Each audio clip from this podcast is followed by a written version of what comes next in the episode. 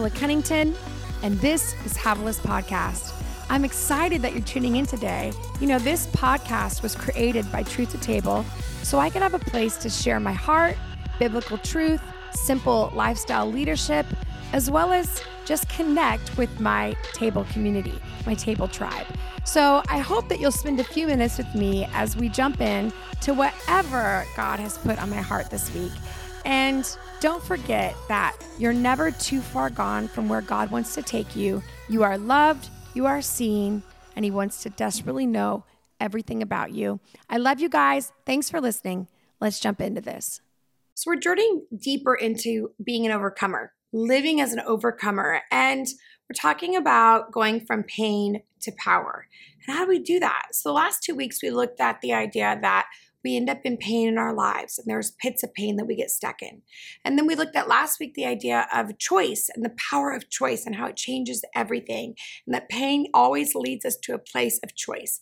And once we choose the right thing, all of a sudden we begin to dig our way out.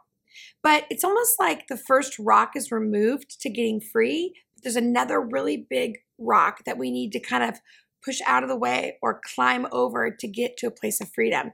And that is the area of forgiveness. The area of forgiveness is huge in our lives.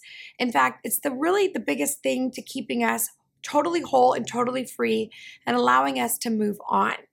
The idea of forgiveness in the Greek is the idea of letting it go or letting someone off the hook.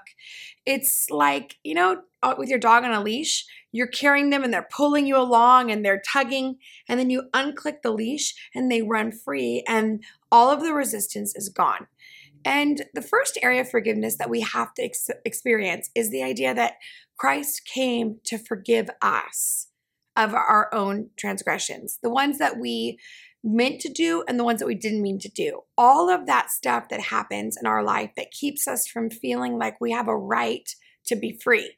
You see, something about pain uh, can feel offensive and a lot of shame and um, critique can kind of be can kind of keep us trapped but when we when we know we've done something wrong that also can keep us in a place of pain because we just assume we should be punished for what we've done I, I want you to think about the fact that Christ knew exactly what you've done.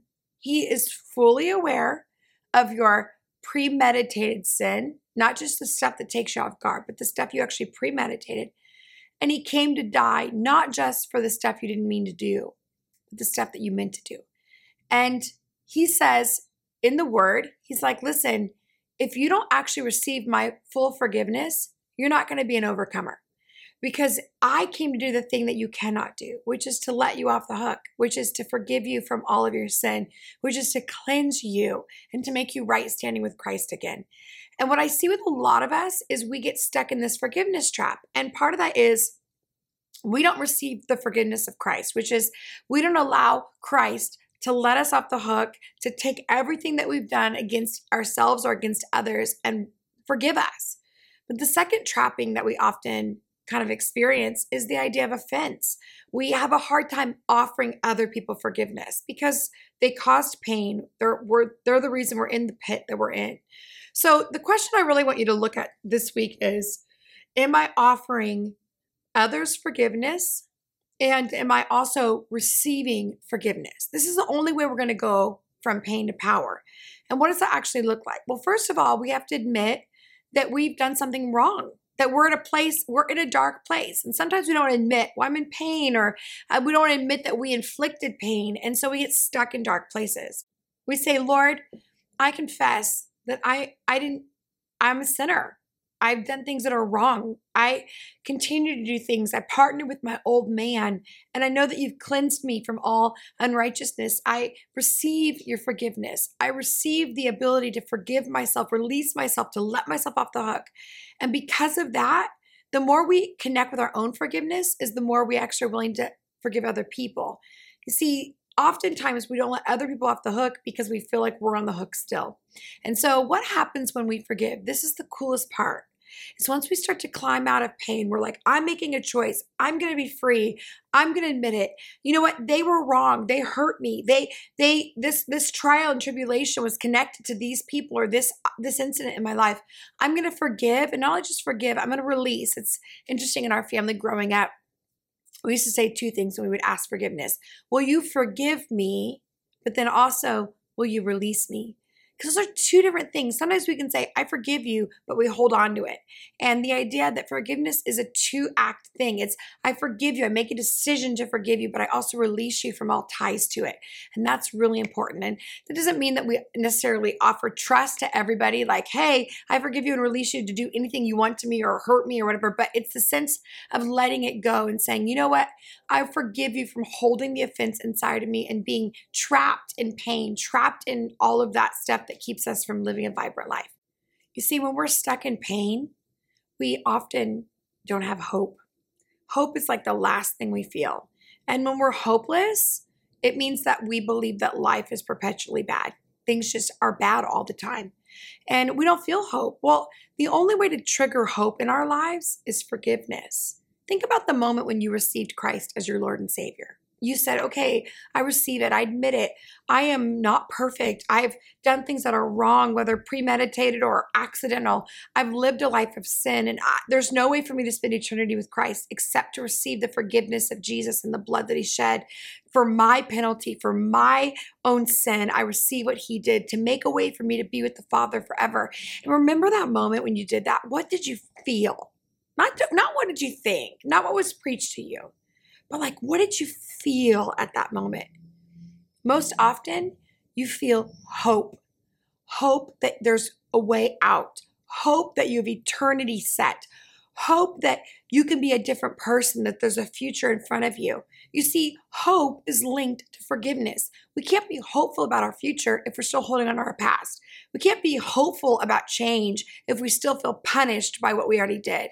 And so, the only way to actually experience true lasting hope and to begin to believe that we can be something different and grow in God and build a vibrant life is to actually forgive, to let ourselves off the hook and to let others off the hook, not because they deserve it or we deserve it, but because Christ did that very thing in our own lives. He let us off the hook because he actually valued relationship and love over truth and justice. Now, I'm not saying that Christ ignored truth and justice. Somebody had to pay for the sin, but he was willing to lay his own life down so that we could we could be in relationship and he could have us in a love relationship with him.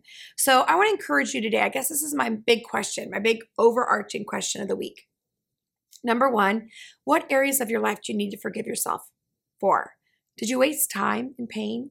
Did you perpetuate pain in your own life and hurt other people?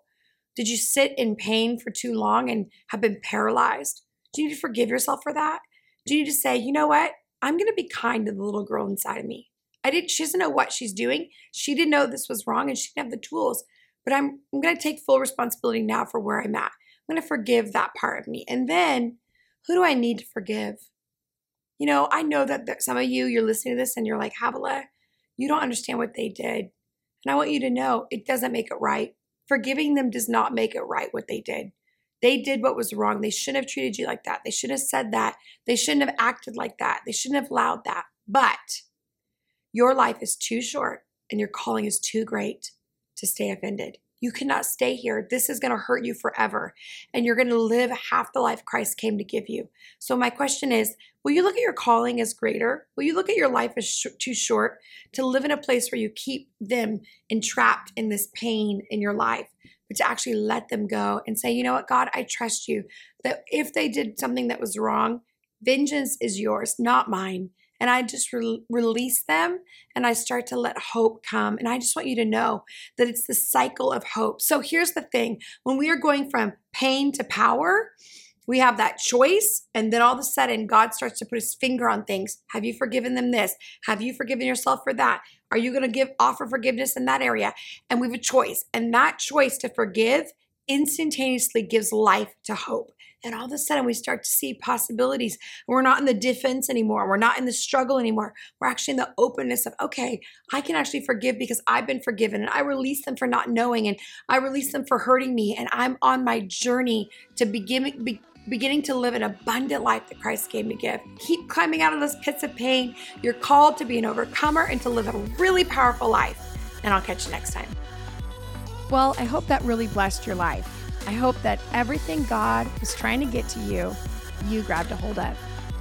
Again, don't forget to give me a shout out on the socials. I'm there almost every day. And if this podcast really spoke to you, would you consider leaving a review so others can find this podcast, and as well as some stars?